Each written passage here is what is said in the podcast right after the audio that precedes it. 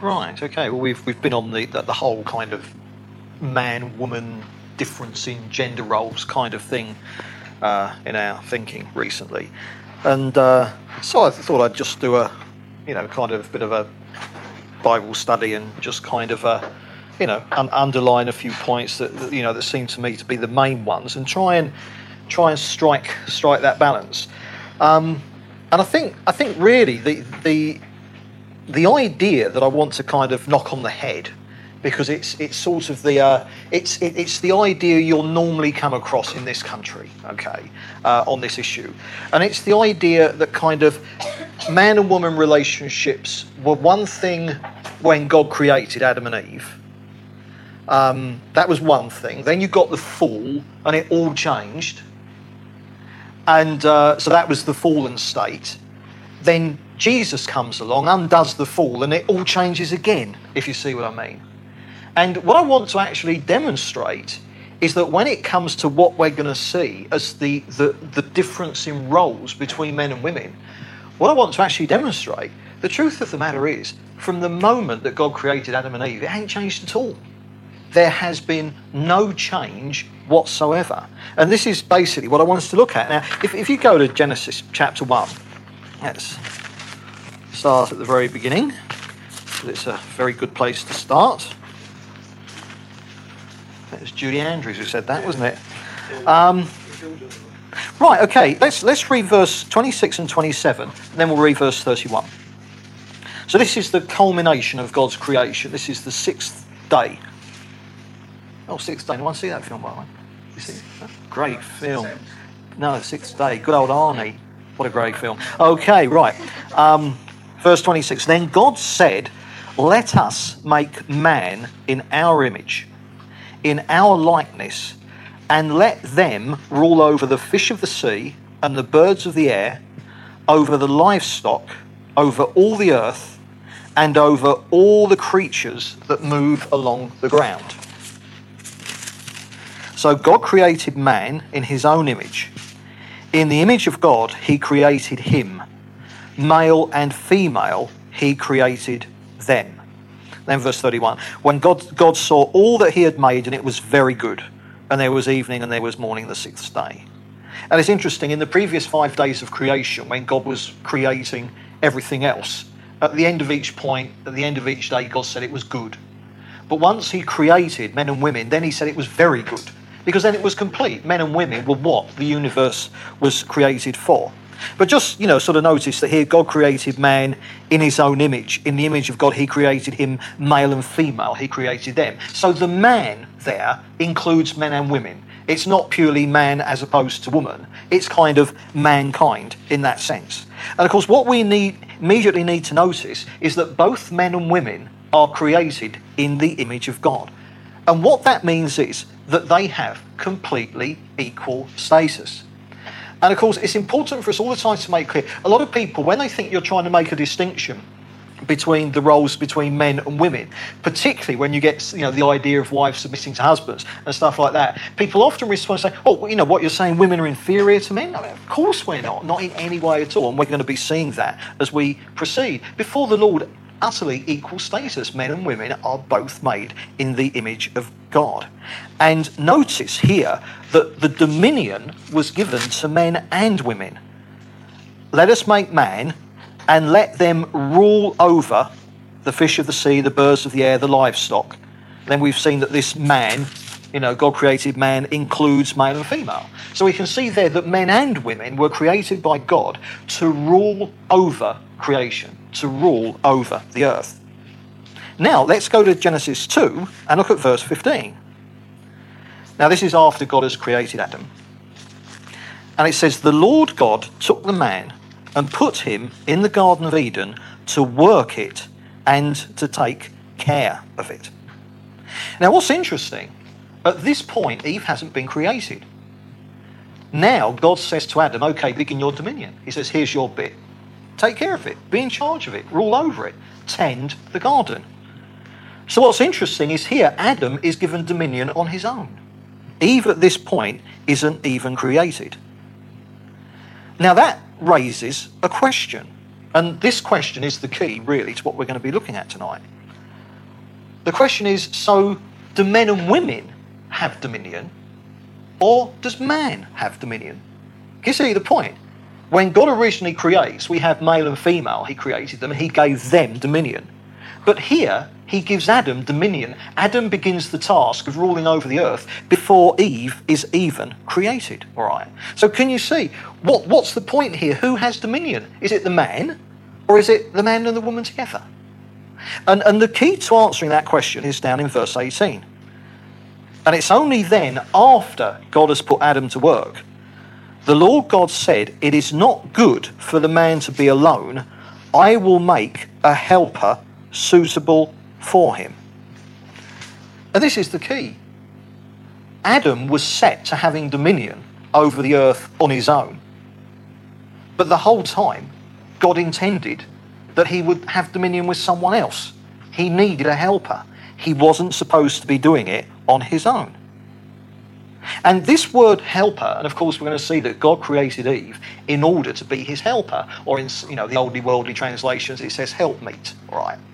And we're going to see that this is tremendously important that Eve came along to be Adam's helper.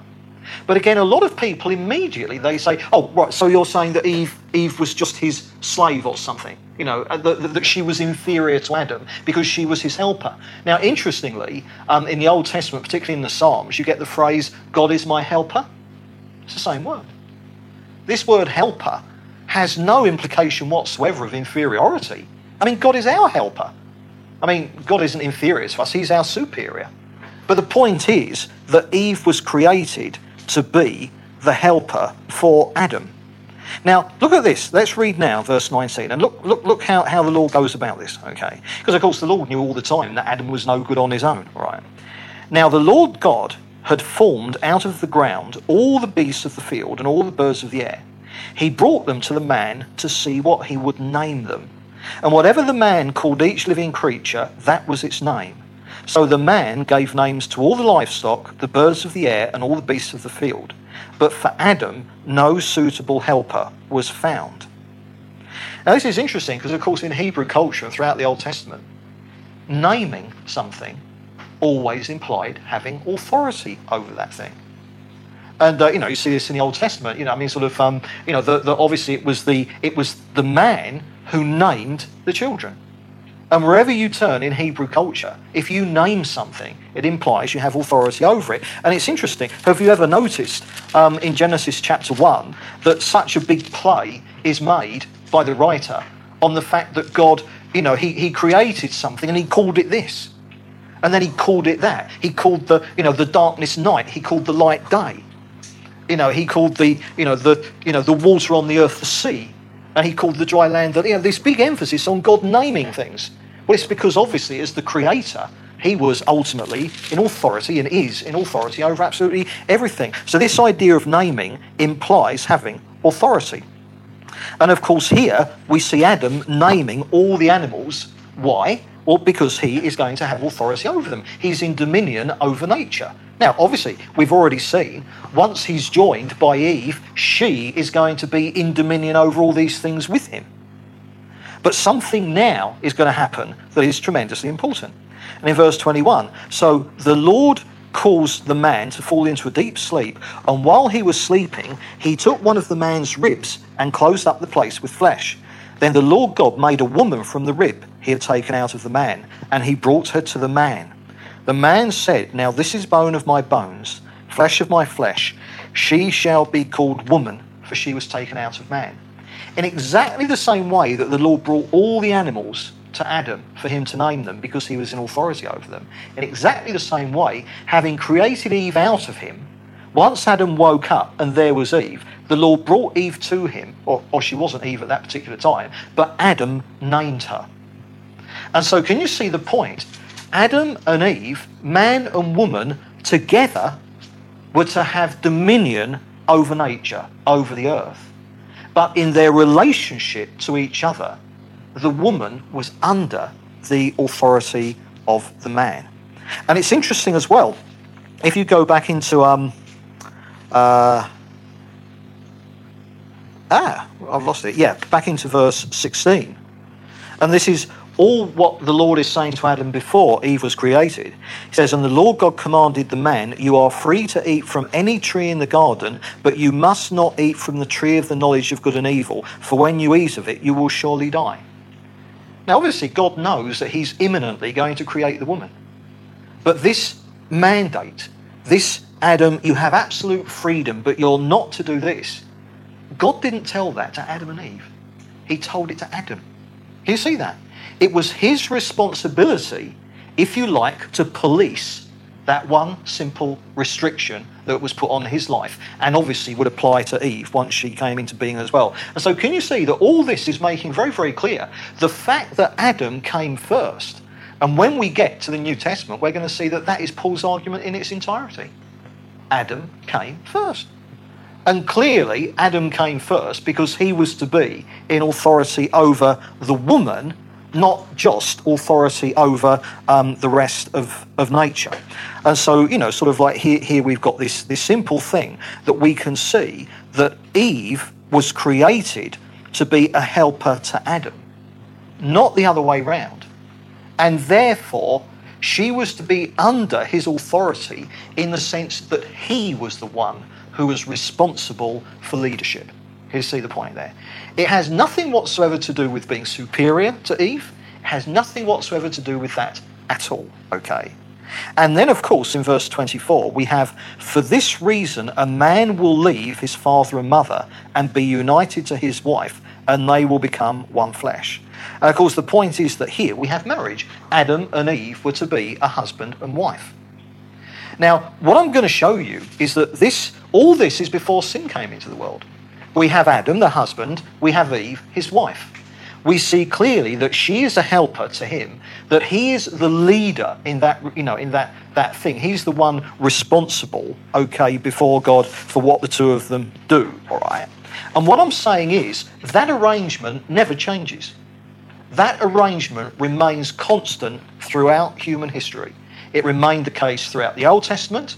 It remained the case throughout the New Testament after Jesus died and rose again.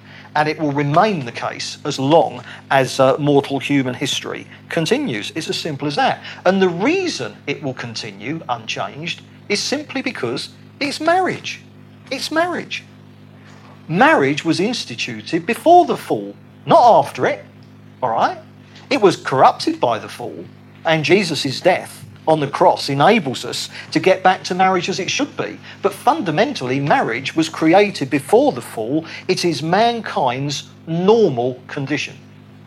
And within marriage, the headship of the man over the woman is the normal condition of humanity from the word go. It is part and parcel of God's design for marriage. So when we say God's design for humanity was one man and one woman for life, well, no one's going to argue with that. No Bible believing Christian is going to argue with that. And if you say that was instituted before the fall, they'll say, yes, of course it was. It was fundamentally good. Now, in exactly the same way, God's rules for marriage, that the man was the head of the woman, in exactly the same way, that was set before the fall. The strange thing is that there are Bible believing Christians who want to say, oh, no, it wasn't that that only came in as a re- after the fall, which it certainly didn't. We're seeing here at every point that Adam's headship over Eve. So what we're seeing is that yes, when it comes to dominion, it's not that man has dominion on his own. It's ridiculous. It's men and women together have dominion. But the dominion of the woman is that she has that dominion as she helps her husband have dominion. Can you see the point? The wife's role is as the helper to the husband. She has dominion, but she takes her dominion by helping her husband and aiding him in whatever God requires of him. So basically, what we've got is, is this. If, if a wife is her husband's helper, then basically what we've got is this. The man is directly doing the Lord's work. Okay? The woman does the Lord's work, but indirectly, because her work is enabling her husband to do the work he has been called to, because he can't do it properly without her help. So, can you see the point here? It's not that the husband does his work for the Lord, and then over here, the wife does her work for the Lord. That's not it. What it is, is the man is incomplete without the woman. The woman is incomplete without the Lord. They can only do the Lord's work together. And this is done by the woman being the helpmeet to the husband, being everything to him that's missing if she wasn't there, so that he can be doing what God has called him to do properly. And he can't do it properly without the help of his wife. It's as simple as that. And so if we go now into 1 Corinthians 11, and remember, I'm simply saying we've everything we've seen in Scripture thus far has been before sin came into the world. Okay. Now, when we go to 1 Corinthians 11, because remember, some people say, well, uh, yeah, this kind of you know order between men and women it only came in as a result of the fall. We've seen that isn't the case at all. What came in as a result of the fall was that well, what you would call the battle of the sexes. What came in as a result of the fall was women trying to dominate men and men exploiting women. What came in as a result of the fall was chauvinism and feminism. The idea of the husband being the head of the wife, that didn't come in after the fall. We've seen that was in place before the fall. Now, when we go to 1 Corinthians 11, now we're in the new covenant. So people who argue, they say, well, no, the man being the head of the woman only came in after the fall. That was a result of sin. Jesus died on the cross to undo all that. So once we get into the new covenant, all that is undone. Well, when we turn to 1 Corinthians 11, we're turning to the writings of probably outside of Jesus himself, the one man who understood the new covenant better than anybody else did. We're actually looking at the writing of Paul the Apostle. And when we look at uh, 1 Corinthians 11, chapter uh, verse 3, we read this. Now I want you to realize that the head of every man is Christ, and the head of the woman is man, and the head of Christ is God. Now here we have a purely hierarchical statement here. This is authority, headship. There have been no instances yet found of New Testament Greek using the word head in any other sense as either literally a physical head or metaphorically to represent authority. It's as simple as that. No usage of this word has been found. Some people try and argue, no, this isn't authority. This is referring to the source, just saying that the man is the source of the woman because Eve was created out of Adam. Now, if that's the case, and that concept is unknown in the Greek of the New Testament, I mean, it's just you know, it's just plucking it out of the air. No, no examples have ever been found of that. But if that was the argument, what have we got? Now, we want you to realise that the source of every man is Christ. Okay, yeah, that could work. And the source of the woman is man. Okay, yeah, that could work. And the head and the source of Christ is God. No, that's heresy. Of course it is. Jesus is uncreated. Jesus is himself God. Can you see? If the idea of source is where something begins, Jesus had no beginning. So clearly, what we've got here, in the same way that Jesus submitted to the Father, and is Jesus inferior to the Father? Of course he's not. He's the second person of the Trinity. They're absolutely equal. This is nothing to do with superior, superiority or inferiority. It's got to do with function. For the purposes of redemption, Jesus submits to the authority of the Father. Because he's inferior? No, of course not. But simply because that's the way it had to be in order for him to redeem us. And so he's simply saying here look, Father, the Father is in charge of Christ, Christ is in charge of the man, and the man is in charge of the woman. It's as simple as that.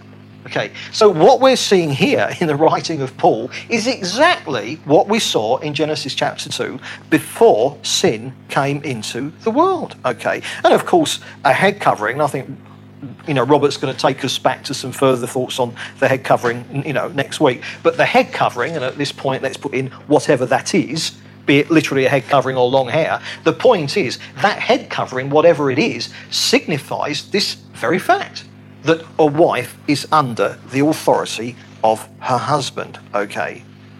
Now, and if we read verses 7 to 9, okay, I just want you to, to, to try and get hold of, of, of these kind of verses. And I'm not interested in the head covering aspects here. I'm just looking at Paul's arguments that lay behind it. A man ought not to cover his head, since he is the image and glory of God. But the woman is the glory of man. For man did not come from woman, but woman from man. Neither was man created for woman, but woman for man.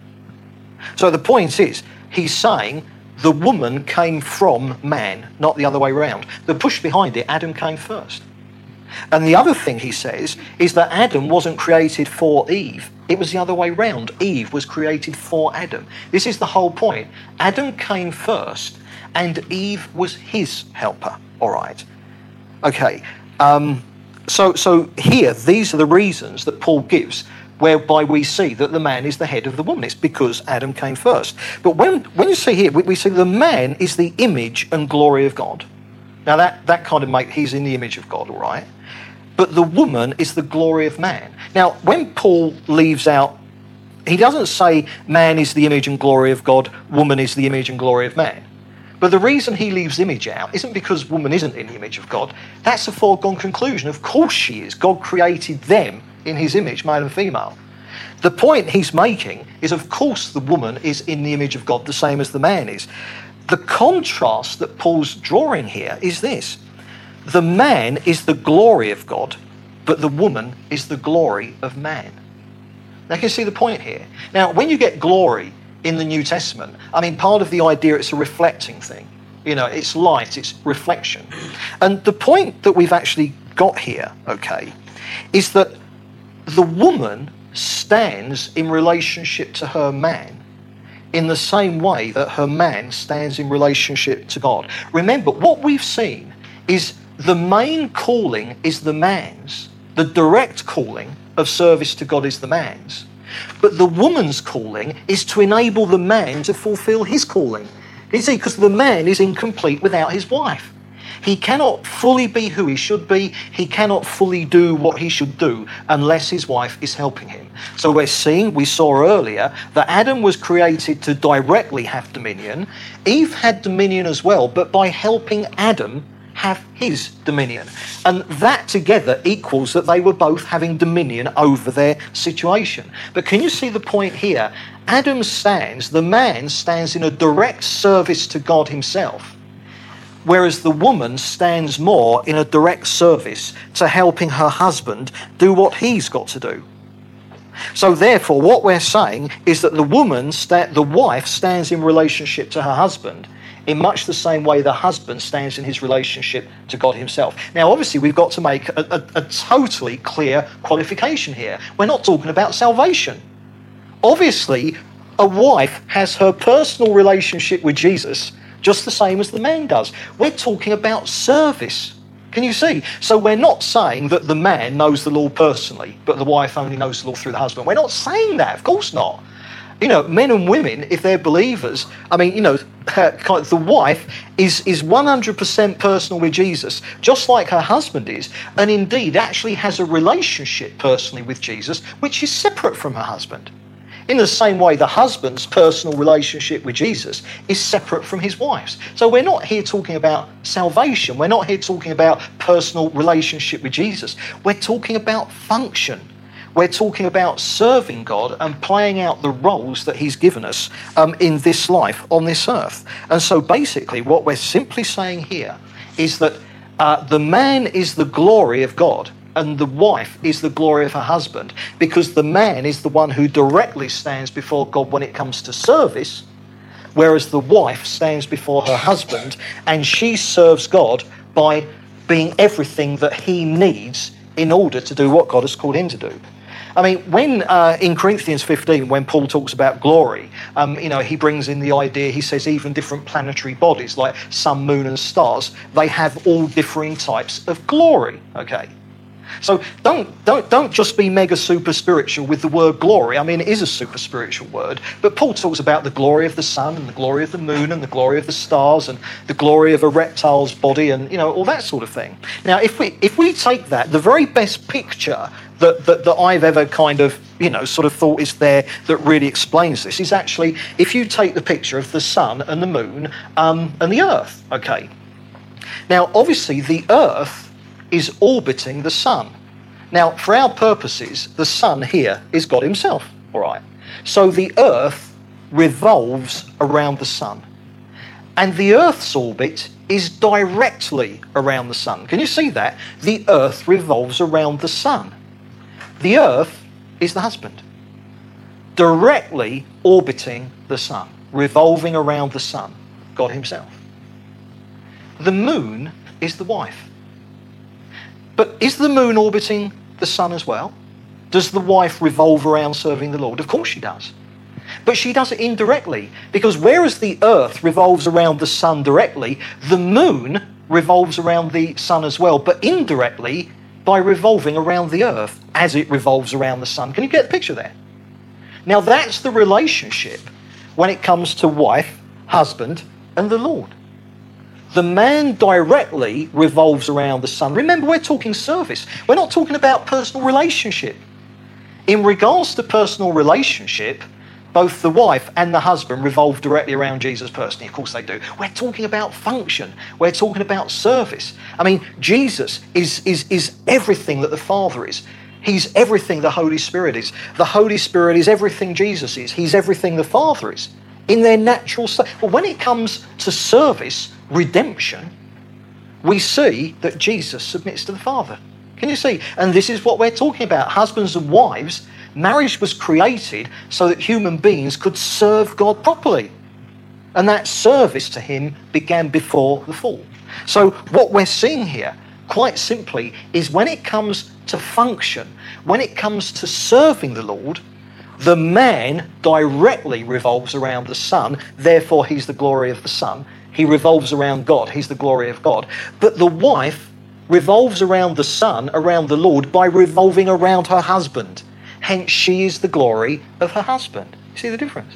So, both men, both husband and wife, are revolving around the Lord, but they're doing it in slightly different ways. The man revolves around the Lord directly when it comes to service, but the wife revolves around her husband because she is directly his helper to enable him to revolve around the Lord in the way that he should. Okay?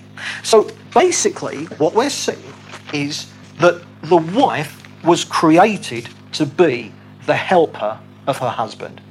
And her husband has authority over her. But of course, now we've got to answer another question that is really important. And it's basically this. If we're seeing in Scripture that the woman revolves around the man, and obviously I'm talking about husbands and wives here, we're not saying that single women are under the authority of men. We're not saying that women are under the authority of men we're saying married women are under the authority of their husbands. Yeah, I mean that that's important. Uh, this is this is the marriage contract, uh, okay. But if it's the case that the wife revolves around her husband, helps him, and is under his authority, it's a question. So why isn't this chauvinism? I mean, you know, wouldn't this just lead to a wife being her husband's servant? Can you see the problem? Indeed, I go even further what sin did to the relationship between men and women. Sin didn't, it, this notion of, of, of a husband being in authority over his wife was not brought in because of sin. That was there before sin. What came in as a result of sin is that everything was corrupted and perverted.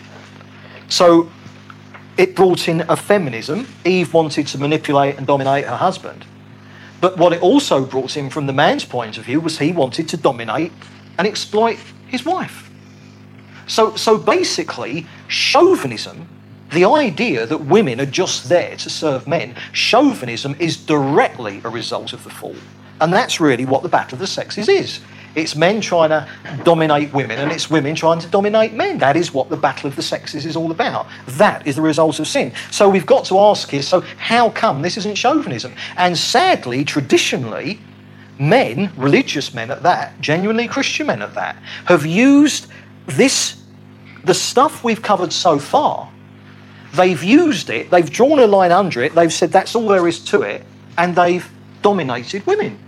They've, they've used the Bible to justify a chauvinism that sees women as like chained to the kitchen sink almost, and uh, just, just, just there to do whatever they tell them to do. So, what I'm going to show you now is that that isn't what this means according to the Bible, and we can see that very clearly in the Bible. Now, you should still be in 1 Corinthians chapter 11. Let's now read verse 11. Paul's argument has simply been the fact that Adam came first says it's all, says it all. Because Adam came first named Eve, and Eve was created as his helper, we know that Adam was her head. I mean, that, that, that is the argument, okay. but in verse 11, he says, In the Lord, however, and, and we've got a, you know, a kind of a however here.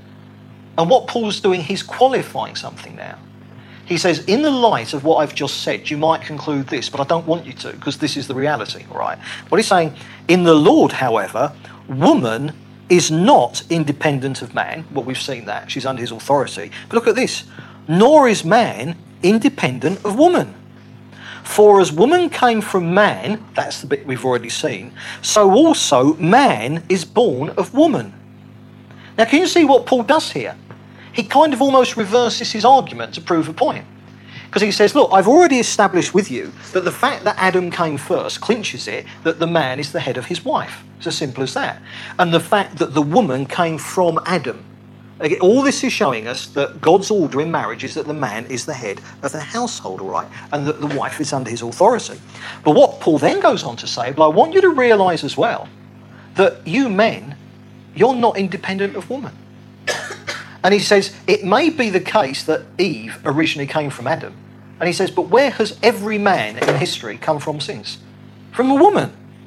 Every man is born of a woman. Adam was the only exception to that. And so Paul here is redressing a balance. And the reason that he's redressing this balance is because although he's established the man's headship over the woman, that's not necessarily as simplistic and quite what most men would want to think it actually is.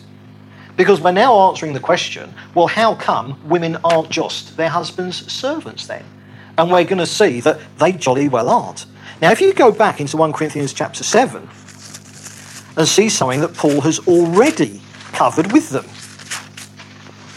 All right. I'm going to read from verse 1 to 5. Okay. Now, there's something here that is astounding. Now, he says, Now, for the matters you wrote about, it is good for a man not to marry. But since there is so much immorality, each man should have his own wife, and each woman her own husband. The husband should fulfill his marital duty to his wife, and likewise the wife to her husband. The wife's body does not belong to her alone, but also to her husband. In the same way, the husband's body does not belong to him alone, but also to his wife. Do not deprive each other except by mutual consent and for a time, so that you may devote yourselves to prayer. Then come together again so that Satan will not tempt you because of your lack of self control. Now, what's incredible there is that when Paul deals with this, you know, and saying, look, you know, you need to make sure a man and a wife, you know, they, they both have needs, you must meet each other's needs, all right? And what's incredible, in verse 3, he says the husband shall fulfill his marital duty to his wife. And only then does he say wives should do likewise with their husbands. Now think about it. If the equation was the man is the head of the woman, the woman submits to the man, therefore that makes woman his servant, you wouldn't have this first bit. The only thing that would matter would be the needs of the husband. The only thing we see Paul writing was telling the wives to make sure they're meeting their husband's needs. He doesn't do that. He firstly says, You husbands, make sure you're meeting your wife's needs. Can you see? And then he says, And you wives, make sure you're meeting your husband's needs. That is totally mutual. And he then goes on to say, Now then, you wives, your bodies don't belong to you, they belong to your husband. And all the chauvinists saying, yes, that's right, that's what we've been saying all along, isn't it?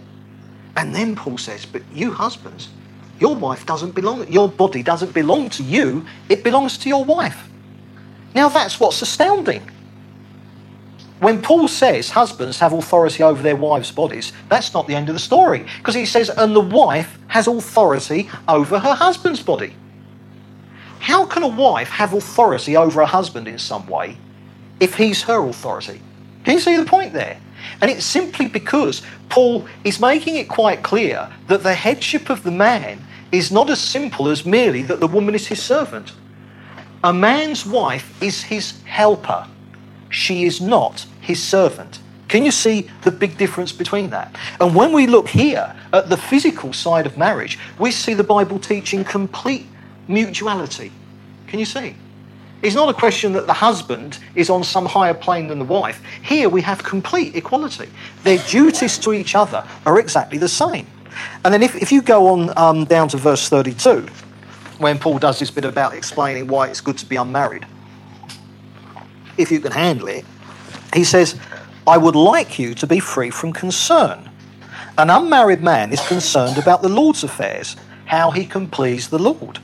But a married man is concerned about the affairs of this world, how he can please his wife, and his interests are divided. An unmarried woman or virgin is concerned about the Lord's affair. Her aim is to be devoted to the Lord in both body and spirit. But a married woman is concerned about the affairs of this world, how she can please her husband. Now, if the man's headship equated to his wife merely being a servant, the only concern here in the New Testament would be the wife pleasing her husband. But what does Paul address first? The fact that an unmarried man doesn't have a wife to please. A married man, what's his primary concern? Is it actually serving the Lord? No, it's pleasing his wife. Because when you're married, that's how you serve the Lord. Do you see the point? So when Paul says, look, a married man his prime duty, he can't be as available in the Lord's service as someone who's not married for the simple reason he's got a wife to please.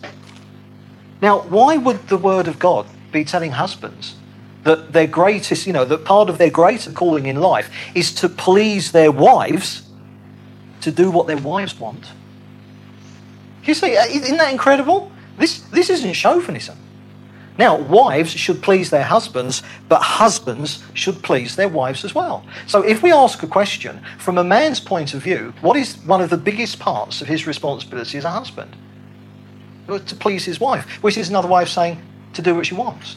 That doesn't mean to do everything she wants. But can you see, a married man's concern is to please his wife. This isn't the wife chained to the kitchen sink and you know, just merely be there to be his servant. She is his helper in a way that he isn't her helper. She's there to enable him to be everything he should be and to enable him to serve the Lord as God has called him to. But when it comes to their relationship together, the husband is to be as, as concerned about whether or not he's bringing his wife pleasure as the wife ought to be concerned about whether or not she is bringing him pleasure. And so, what, what we're seeing here is that the woman being his helper doesn't mean that she's just there to meet his needs in some way that he isn't there to meet her needs. Because primarily, the husband is to meet his wife's needs equally as much as she's there to meet his needs. So, what we're seeing is that any question of chauvinism is out when it comes to what the Bible says. The headship of a man over his wife is not the same as saying that she is somehow his servant. She's to be his helper. Yeah, she's to submit to him. But that's a very, very different thing than the, you know, than the man thinking, you know, here I've got a ready built in servant who's got to do whatever I say. That is not the relationship in any way at all. And so, what we're basically seeing is that whereas the husband does indeed have authority over his wife, in a way that the wife does not have authority over the husband. We've got to understand that the nature of this authority is somewhat different from the type of authority that the world understands. And in its rightful place, that's okay. I mean, your boss at work can say, Oi, you do this now, and you do it. I mean, you know, so that's, that's right and proper. He has authority over you. Now, a man has authority over his wife. But if a man ever said to his wife, Oh, you right, I want you to do this now, he's actually going against the authority he's got. Now, if you go to, um, go to Colossians, Colossians,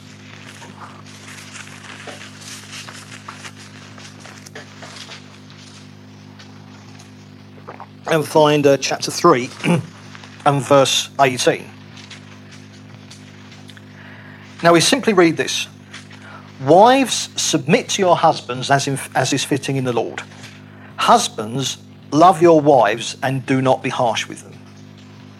Now, if that was all we had in the New Testament, the chauvinist might well jump back and say, all right, okay, that's a point in our favour. Look, all it says, wives submit to your husbands. And yeah, husbands have got to love their wives and that they mustn't be harsh with them.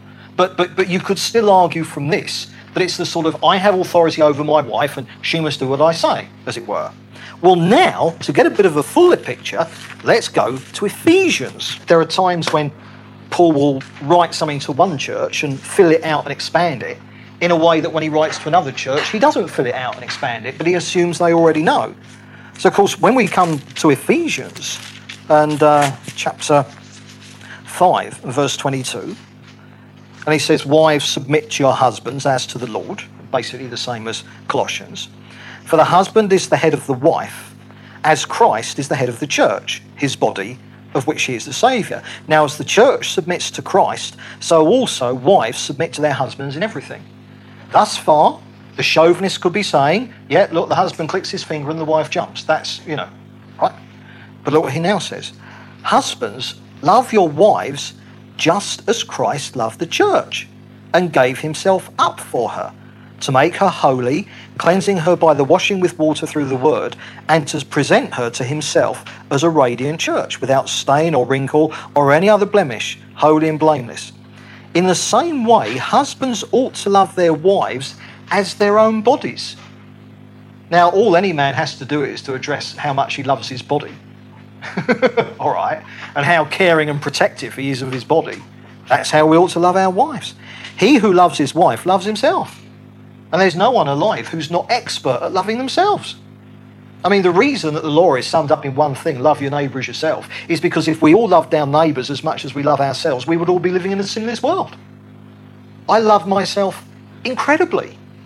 I mean, you know, we are all experts at loving ourselves you see. That's a foregone conclusion, you see. So, he who loves his wife loves himself. After all, no one ever hated his own body. So, what Paul's saying, look, if you want a standard, the way in which you should love your wife is like this love your wife just like you do your own body, and you won't go far wrong. And then he goes on to say, um, just as Christ does the church. And so then he goes on, he says even more, love your wife in the same way that Jesus loves the church. Of course, the point is that Jesus loved the church and gave himself up for it. He laid his life down for it. And so basically, what we've got here is I mean, Jesus said, The Son of Man came not to be served, but to serve and to give his life as a ransom for many. So, what we've seen is the fact that the wife is the helper of the husband does not make her his servant. But if we want to ask about servanthood, then what we see is the husband is the servant of his wife. I don't mean in the sense of her bossing him around. That's not what I'm talking about. A servant is more concerned about pleasing the one he serves than he is himself. And that's how a husband ought to be with his wife. And so basically, when we're, we're seeing all, all this, we're simply seeing that what it boils down to is that there's this um, you know, whereas it's it's the case that the woman is the man's helper and the wife comes into the husband's life. See, it's it's not the other way round. You know, the wife orbits her husband. You know, sort of she goes to join him where he is. It's not the other way round. She is there to help him in his calling. But of course, that doesn't in any way mean she's merely his servant. And his duty is to be loving her as he does his own self. And so this is what gives us the, you know, the, the balance, the, the big picture of this. And functionally, what God says is that wives submit to your husbands. At the end of the day, if you fight against him, what can he do? I mean, nothing, all right. And, uh, you know, but husbands love your wives as Christ loved the church. So a man's headship is not to get his own way, it's not to make his life easier in any way at all. His headship relates to his calling to serve God. But in his relationship with his wife, it is one of love and nurturing and self giving, with one of the biggest things ever on his mind as a married man before the Lord isn't, Lord, how can I please you? We have the answer to that question. If I say, Jesus, how can I please you? He says, please Belinda. That's how you please me. Love your wife as I love you. And of course, when husbands and wives observe this balance, well, then that's the closest you're going to get to that paradise that Adam and Eve had before sin came into the world and wrecked it all. And of course, the point is as well that when it comes to church life, and given that church is simply an extended family, then we would expect to see exactly the same thing extended into the church. That if, I mean, a church is made up of individual families. Now, if each individual family, if the husband is the head of each individual family, then when we bring those families together collectively as the extended family as a church, what ought we to see? That leadership is for the men. Also, we see that that leadership isn't a big any I'm in charge. And of course, the point is that leadership is not executive in any way at all. It simply means that anything that is leadership needs to be done by one of the brothers rather than one of the sisters. To that extent, the church doesn't have anyone in charge. Uh, I mean, Jesus is in charge, but that's it. And so, therefore, we would expect that when it comes to leadership in the church, that that responsibility would fall to the men. And of course, this is exactly what we see in Scripture. You know, I mean, sort of, you know, like, um, you know, for those who, who try to argue, you know, that sort of like it's okay for women to be in leadership irrespective of what the Bible says, one of the things that they do miss, and I've never known anyone even try and get around this, is quite simply that God became a man. He didn't become a woman. God is himself male. And there's no getting round that. God is male. He called, Jesus called 12 men to be his apostles. And when one of them backed out and betrayed him, he was replaced by another man, Paul. And we see in Scripture that universally elders are always men. And so we'd expect to see exactly the same thing in the church. And of course, if we just go to that Timothy passage, um,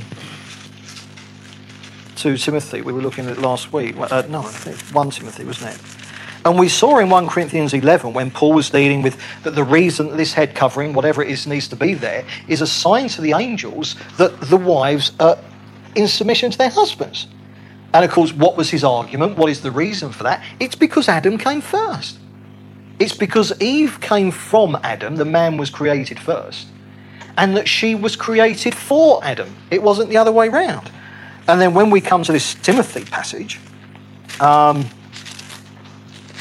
1 Timothy chapter 2, and in verse 11, a woman should learn in quietness and full submission. I do not permit a woman to teach or to have authority over a man. She must be silent. I mean, the point is basically saying that teaching in the church is for the menfolk.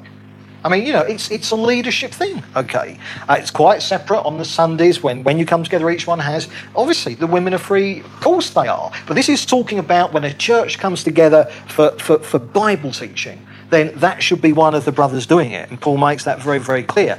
And what's his reason? Now, in passages like this, people try and say, uh, you know, they try arguments like, oh, it was just the culture of the day, it doesn't apply to us. Or they try and argue it was something going on in that church. It's some situation there. We don't know what it is, but it only applied to that, okay? Now, this is interesting, all right. What is Paul's reason for this? For Adam was formed first, then Eve. End of argument. Nothing more needs to be said. The issue here is God's design in nature, which has never changed. And what's ironic is that passages like this, where people most desperately want to, to, to play the cultural card and try and get out of it.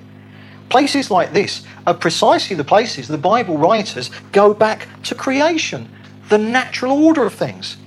Nothing to do with the culture of the day, nothing to do with limited circumstances in one situation, but of course it doesn't apply anywhere else. It's always a question of going back to what happened, you know, back to the nature of God's creation in the Garden of Eden. That Adam was created first, and that Eve was created to be Adam's helper and not the other way round.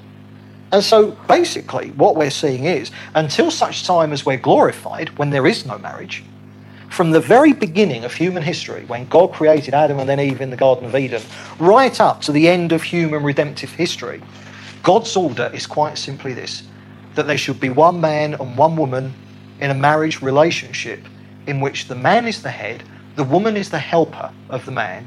The man revolves directly around the Lord when it comes to service. The wife uh, kind of orbits around her husband as he orbits around the Lord because she is his helper. And so that has never changed. It was true before sin came into the world. It was true after sin came into the world. It was true once the law of Moses came and we had the old covenant, and it's true now in the new covenant, now that Jesus has died, paid the price for sin, and been raised again from the dead. It's God's eternal order, it has never changed. So I'll leave it there, and if anyone wants to bounce back on it, do. That's why it's uh, important for the angels, because the could see it right from the beginning. right at the beginning when there was almost uh, Adam and Eve, there was that order there. Mm. And in the church, the, the women not to have a son of authority on their head was, was to show, was to change the order of what was Mm. what the angels saw right at. Yeah. And it also mentions that Adam named Eve, Eve as well. Eve had after the. Mm.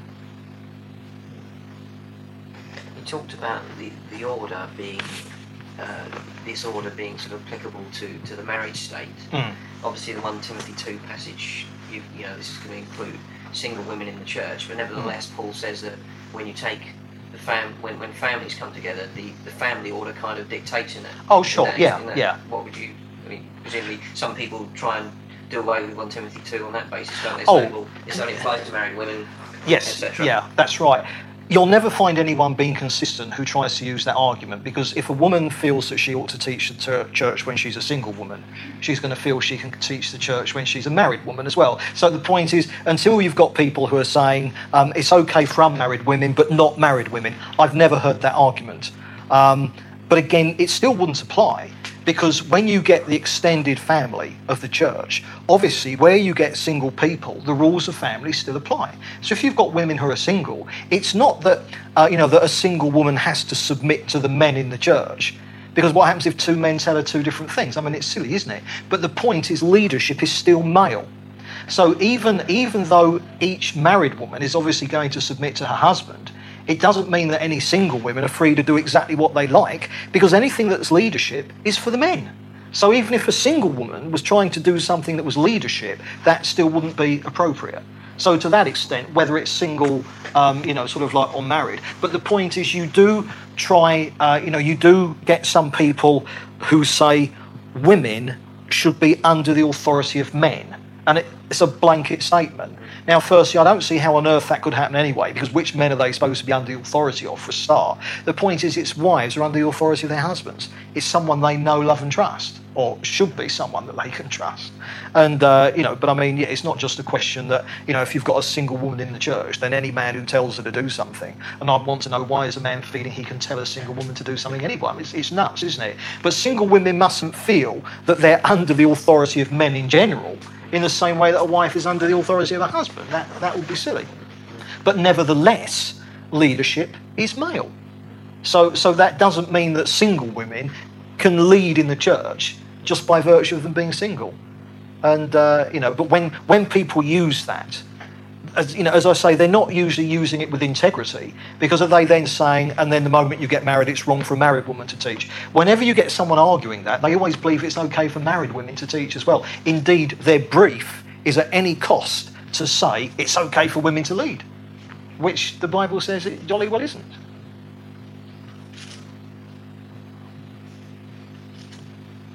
I mean, Beresford doesn't make the point about sort of Yeah, yeah. So, isn't that a difference between men and women? Women more easily deceived than men? Or is that what he's trying to say? Right, I've, I've, I, I don't, I don't actually buy into the idea that what Paul is saying there is that women are intrinsically more likely to get deceived than men. Um, and, and, and I think as evidence for that, traditionally, if you look back over the 2,000 years of church history, I mean, the idea of women leadership is only a blip anyway, and it's fairly modern. All right, leadership has pretty much 99% been male throughout church history. Look at the deception that these men have managed to, to fall into. So, so I think the point is, I don't think Paul's argument there is so much to say the reason that women shouldn't be leaders is because they're more likely to get deceived. Because I think men do such a good job at that, I don't see how the women could beat us when it comes to getting deceived. I really don't. I think Paul's point is quite simply it's not that women by nature are more likely to get deceived, but when Eve moved independently from her husband, by definition, if a man moves out of God's calling for him, he's going to get deceived. All of us, we're only safe where God has put us. You know, I mean, if I had suddenly decided, Lord, I'm going to go and do this ministry for you, let's say God hasn't called me to it, and I end, end up doing something for the Lord that He hasn't called me to. Well, I mean, it's, it's open season on me from the devil's point of view, isn't it? So I'm more likely to get deceived moving out of God's will for me than I am if I remain in God's will. And I think that the point is, again, there, Paul is not saying that women are intrinsically more open to deception than men. But by definition, if a woman tries to move in leadership, by definition, I mean, over men, she's by definition moving out of God's will. now, Eve moved independently from Adam. She, she should have known better. And because she moved independently from Adam, that's why she got deceived. You know, if you see what I mean. So I don't buy it that there's something about women that they're more likely to be deceived because I say us men get deceived so easily anyway. That's why we got the Bible. We all get deceived so easily. But I think it's just Paul making the point look what happened when Eve tried to be independent from her husband, you know. This is, oh, thanks. This is what happened when Eve, you know, didn't take notice of what God has said. So if you start having women teaching in the church, you're going to get all kinds of trouble. But it's not because they're more open to deception, but by definition because they're moving out of God's will. And any of us who move out of God's will, I get deceived enough in God's will, let alone moving out of it. And I think I think that's the point. Mm. And of course, again, the thing about teaching, it's got nothing whatsoever to do with mental capability. It's not the question that women shouldn't teach because they're not clever enough. Women could be superb teachers. That's not the point. It really isn't the point. It's simply God's role. I mean, arguably, uh, I mean, in, in, in, in, in any given situation, you might have a man who's a much better housewife than his wife. Well, so what? You know, the Bible says the wife is to manage the home, and you know, to you know, to be busy at home, and you know, as it were, the building the nest. So the issue here isn't capability; the issue is simply God's order.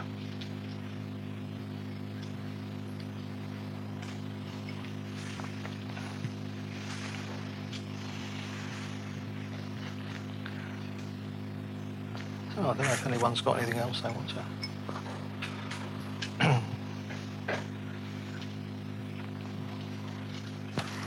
I was just wondering if, if sort of God has made us different roles for men and women. Obviously, like men can't have babies, but what designed to have babies. To narrow the hip stomp.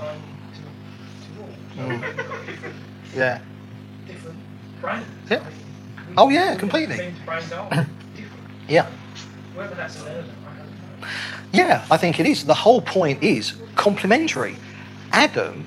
Now, obviously, anyone anyone who is called to singleness can find a completeness with Jesus that they wouldn't find otherwise.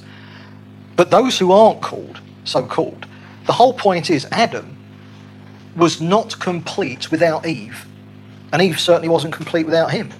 So it's a complementary thing. That's the whole point.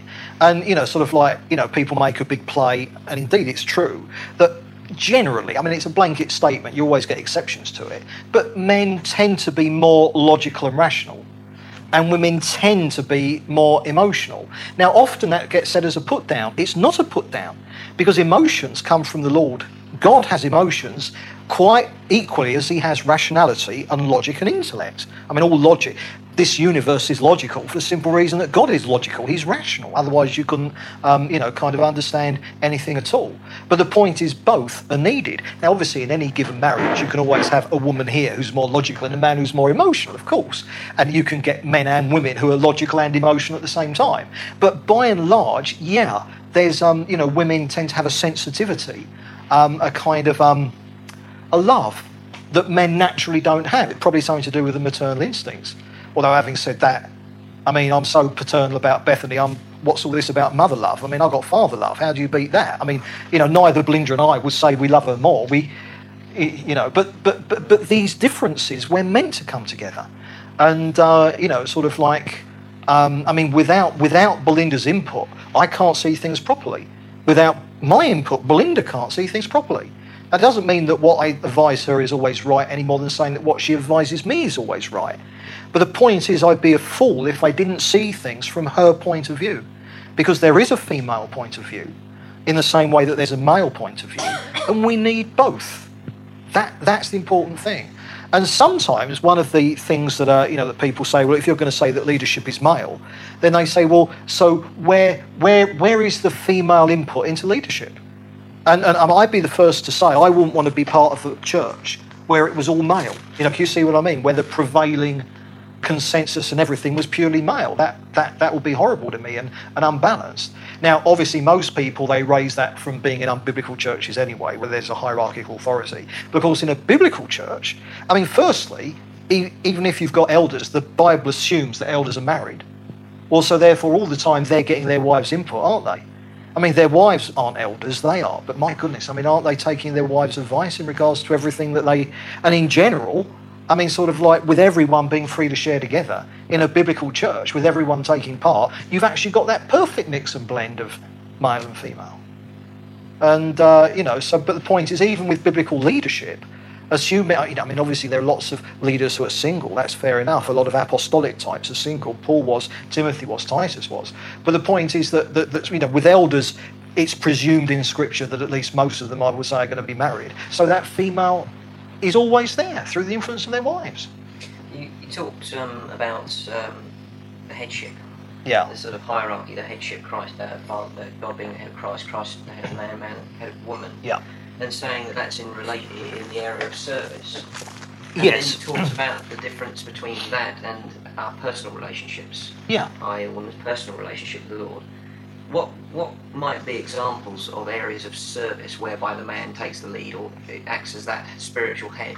What what's the difference between those times where, where it qualifies as service and Right, right, right, man yeah. takes his headship Yeah. and and uh, just any other sort of decisions or things that, that happen in life uh, as a married couple? Well, at the most basic level, it will be the fact that the husband is responsible for his family growing in the Lord. So he's the leader, he's the elder of his family, if you like. And, you know, sort of Paul, Paul talks about the husband sanctifying his wife in the same way that Christ sanctifies the church. So the point is whether, whether it's just a man and a woman without children or whether it's a husband and wife with children, the husband is the one who's responsible to, to teach them, example them, to disciple his wife and his children so that his wife is growing in the Lord and so that his children grow up to be godly children. Now, obviously, in regards to the children, his wife is helping him at every point. Of course, he, you know, of course she is. You know, but at its most basic level, what I mean by function isn't getting saved and personal relationship with Jesus. It's growing in the Lord and anything that the Lord wants to do through us to reach other people. You know, so I mean, uh, you know, obviously, if, if people, you know, sort of come in, you know, if, if you if you got a chance for family to evangelise or, or or whatever ministry, So it's your service as a couple, really, to the Lord, isn't it? It's, it's where God is directing your you as a married couple or a family.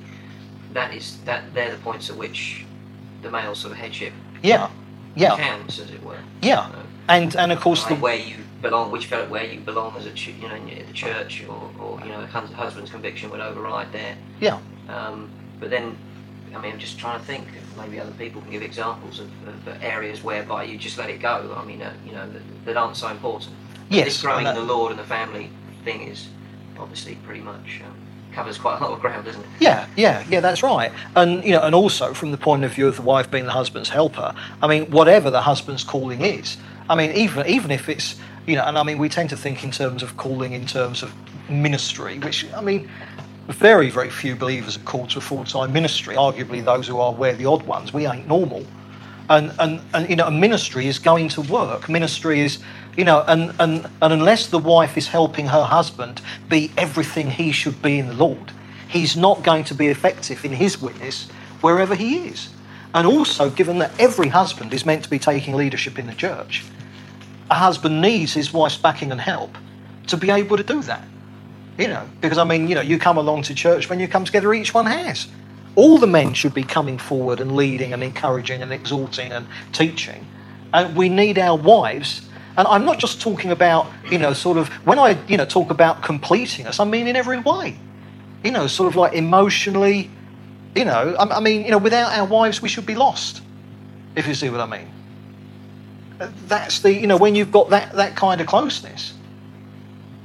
Um, you know, obviously, yeah. I mean, you know, a man's got to know when to, you know, I mean, it's like if I have the casting vote. And of course, remember, the truth of the matter is you can't have a working democracy on a committee with two people in it. Can you? Because every time you take a vote, what happens when you get one vote for this and one vote for that? Someone's got to have the casting vote. That is given to the husband. But obviously, in any instance, he can use his casting vote by deferring to his wife. And this is one of the responsibilities of, of, of a husband to know when he's really got to put his foot down about something. And of course, in that sense, unless his wife submits to him, that's just pie in the sky anyway. Can you see? And I've always been convinced each time when when Paul addresses this, he always starts with the wives. Wives submit your husbands. That always comes first. And, and I mean, it, you know, because it does, it seems to me it's not arbitrary. It's not coincidence.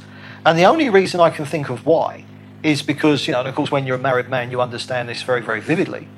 At the end of the day, I may well be responsible to the Lord. I may well be in charge. I may well have the casting vote. But unless I have a wife who submits to me, it's all mere theory. It's all verses written in the Bible. Can you see what I mean? So, therefore, unless a wife is prepared to be submissive to her husband, the question is, what chance has he got? And the answer is, he's got no chance whatsoever, you see. And, and so that's why Paul, Paul says, because obviously this is a free will deal. You know, I mean, sort of like, you know, I mean, a, a man can't make his wife do something, or can he? I mean, of course he can't. So, so therefore, unless this voluntary submission, but the point is, even so, if you've got a husband who's putting it, always putting his foot down, uh, there's got to be something wrong there. Always putting his foot down. I mean, this is a marriage, not a war zone, isn't it? And uh, you know, it, it's but, but yes, a husband has got to be able to put his foot down when necessary, yes. Now, once he does, he can't do anything. He, can, he can't do diddly squat, as they say in the States, about whether his wife obeys him and submits to him. All he can do is to say, This is the way it's going to be, darling. And then if and that's all he can say and do. And if she disobeys him, he's got to love her anyway. But, um, yeah, but. Uh, I've just seen where Derek gets his this. What you know, he talked about washing her in the Word. Yeah, that's right. Yeah. I asked him at that time when he was giving that where he got that from. What was the scriptural backing? Is there? Right. Yeah, that's right. Yeah. Yeah. yeah. But I mean, big decisions. You know, everything. I mean, all this rests on the husband. Not that I'm saying the husband. You know, obviously, there's you know there's input, but it's the husband's responsibility to make the big decisions. You see. And, uh, you know, but obviously he does that in partnership with his wife. But the responsibility is his. And, uh, and obviously he's free at any time to defer. I mean, if there's a decision he thinks one thing and the wife thinks the other, he's free to defer to her. But he carries the can. If it all goes wrong, he can't say, well, that's your fault, you know, that was your suggestion. Because if he agreed to it, he's, you see, that, that's the point. The man's headship is, is a devastating thing. It's responsibility before the Lord. It's not, hey, I'm the king of the castle, you know, get my own way. Quite the opposite. Well, you look at the uh, Genesis and all the judgments fell, fell on Adam, didn't they? So, yeah. Because of your sin, yeah. you know, the, the world's in decay. Yes, yeah. you know, it was all Adam's fault. Yeah, that's right. But of course, the, the thing with Adam is that when Eve handed him the fruit, now arguably there was nothing Adam could have done about what Eve did. I mean, you know, how can a man how can a man have control over what his wife's doing when she's not with him? But he took the fruit and he ate it as well. That was the problem. That's, a question for us. But if, he, if, if when she offered him the fruit, he said, no, you've been really irresponsible, the Lord yeah. would the Lord not then cause the fall? Well, no, it wouldn't have happened. It wouldn't have happened because sin is passed on through the man. Right, so there wouldn't be a fall. There wouldn't have been a fall. No. So he could have done that. It was the fact that Adam sinned. And again, this actually I mean, sort of like, again, I mean, you know, we're back to something so fundamental that any idea of women in leadership is blown out of the water. Why did God hold Adam responsible for sin? Because he was the leader in his family. That's the point. Eve wasn't held responsible, Adam was. I mean, you know, sort of like, why is it that, you know, like you turn to Romans you know, sort of like the, the, the, most fundamental explanation of the gospel and redemption that there is in Scripture. And the whole thing hinges around in Adam, we all died. Sorry, in Adam. Well, why not in Eve, we all died? Because Adam was the judicial head of the human race. Headship is male. It's as fundamental as anything there is in Scripture. Headship is male. And it's for one reason the Lord God of Israel is male. Boom. God became a man. Yeah, but it makes a quotation in, in this Timothy passage about women should be saved from childbirth. Yeah. And the reason they're saved from childbirth because a woman would give birth to Jesus. Hmm. Saved from. So the balance there. You know, oh. yeah, that, that, that's right. It's worth salvation could not have happened without women because. Uh, Jesus didn't need a, a, a human father. but he needed a human mother. Seed of woman. Yeah. Well, I hope I'm not being blasphemous. Yeah, but has, does God have any feminine traits to him? Oh, yeah, definitely. Even though he's fully, even though the son fully male. Yeah, I mean, Where does the feminine part come in then? There's this modern liberal thing about men looking to their feminine. getting in touch with their feminine side. Yeah. The, the baggage that comes with that, yes, I mean, past the bath bag, indeed, yes. But there's a fundamental truth in it, in that sense. All we do know is that God created man in his own image, but he created woman in his own image as well. But he is male because he became a man. So the point is, yeah, clearly God has feminine within him. That's where femininity comes from. But it doesn't change the fact that God is male, Jesus was male, man is the head, leadership is male. But yes, God definitely has feminine within him. But that doesn't mean he's androgynous. That would be heresy. And some people try and make out he's neither male nor female. Sorry? Woman couldn't ever be called as being made in the image of God. If You see what I mean? If God, Yeah. if woman was a That's right. totally different Yeah. entity and Yes. in the image of God. That's right. all, Absolutely. Yeah. Had nothing of a woman. That's right. That's I right. don't mean anything physical in any way, but Mm, Yeah. No, that's right. yeah. Yeah. But of course the picture is we're asking how can how can male and female come from that which is male? Eve was created out of Adam. Adam was male. So, so, so the point is that that femininity, as opposed to masculinity, God is masculine. Um, but nevertheless, there's feminine within him. Yeah, Um, just by because he's referred, he he is referred to. It's always he. Yeah, of course it is. That- That's the only basis on Yeah. which you say that, isn't it? Yeah, that's right. And yet Jesus, um, I mean, the Bible certainly used feminine imagery for him. Yeah. Jesus used feminine imagery of himself. The Apostle Paul used feminine imagery of himself. Um, so do men have a feminine side? yes, Right. yeah. We have a Very feminine. high voice. Yeah, I was because I'm got a frog in my throat. Yes, that's what you do. Um, but the point, it, primarily, our feminine side is our wives. Is our wives. But I think, sorry, So actually, you haven't got one. You don't have that. no, but I mean, it, it, it- it's. I mean, when we talk about our feminine side, what we're talking about are the attributes that are more true of women than men, sensibility, and stuff like that. Now, men can have that, of course they do. I mean, you know, men men aren't. It's not simply that men are blockheads one hundred percent. I mean, that that would be, you know, but but sorry, Vinci does Fincy the does the ironing. ironing. Well, there's his feminine side, and and, and yeah. Well, there you go. That says it. And uh, She was there. Yeah, you know, but no, I mean, the point is that, that, that clearly God had within him male and female, all right, clearly, because he created women as well as man in his own image. But the point is, a man is a man created in God's image, a woman is a woman. So, to that extent, a man's feminine side, a woman's masculine side. It's just referring to the fact that women don't have a complete monopoly on that which is feminine, but they have more of it than men. Men don't have a complete monopoly on that which is masculine, but they have more of it than women. I I think it's that. But the idea is complementariness, coming together to, you know, to complement. But no, it's important. Male, both male and female, came from God, but He is male. And uh, you try sometimes, you know, you know, sort of people say, well, these are just, it's almost symbolic language. God is neither male nor female. And it's just, you know, limitations of language. It's not. God is male. He is the Father of our Lord Jesus Christ, who is a man. There's nothing symbolic about that. His son. There's nothing symbolic about that. That is the literal truth. And Spirit. Is, is, he. is, is he masculine? Although there are times when feminine is used of the Father and the Son and the Holy Spirit, but there's no, he is male. And, um, you know, I came across someone once who sent me a book they'd written based on a revelation they'd had that the Holy Spirit is female.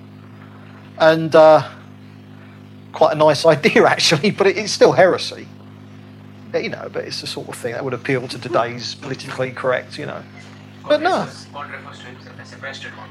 Sorry, is, As a breasted one. In, in, Yeah, oh, yeah. In, in terms of giving as a motherly. yeah, oh, that's right. He refers to himself as breasted ones. Yeah. The one with breasts. So, I mean, in that sense, he is giving a, a feminine, uh, maternal, Mm, that's uh, right. you know, image to his children. So, Yeah. it- yeah, I mean, God is more than what we can imagine. You see. Yeah. Oh, yeah, That's- that's- yeah. Can't put them in a. No, I mean, sort of Jesus said to Jerusalem, I wanted to gather you under my wings. That's female, the hen with her chicks. But it doesn't make him female. But the point is that, that, that, that for us, men without the balance of women are incomplete. Women without the balance of men are incomplete. God in himself is utterly balanced as a male. Wisdom is described as, as a woman, yeah, crying in the yeah, in the same way that the prostitute cries out to young men to pervert them, wisdom, like a woman cries out to Well, it, describes wisdom as feminine, but then describes it almost like it's, a, it's a nature of being feminine as well. It's, it's wisdom crying in the street. You know, the, the prostitute or. Yeah, yeah, yeah, that's right. Yeah, in Proverbs, it's a literary device. It's a literary, you know, device. And although wisdom is personified, there it's a literary device. Because we, you know, we know. about females, is it? No, that's right. Because we know we know from Corinthians that Jesus is our wisdom in chapter three. He is made unto us wisdom and sanctification. So Jesus is the wisdom of God, but he, he's male, you know. And uh,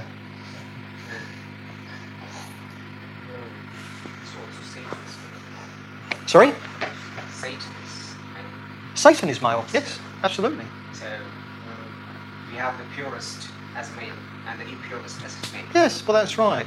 I believe there's one reference in the Old Testament to an angel which vaguely could be a female reference.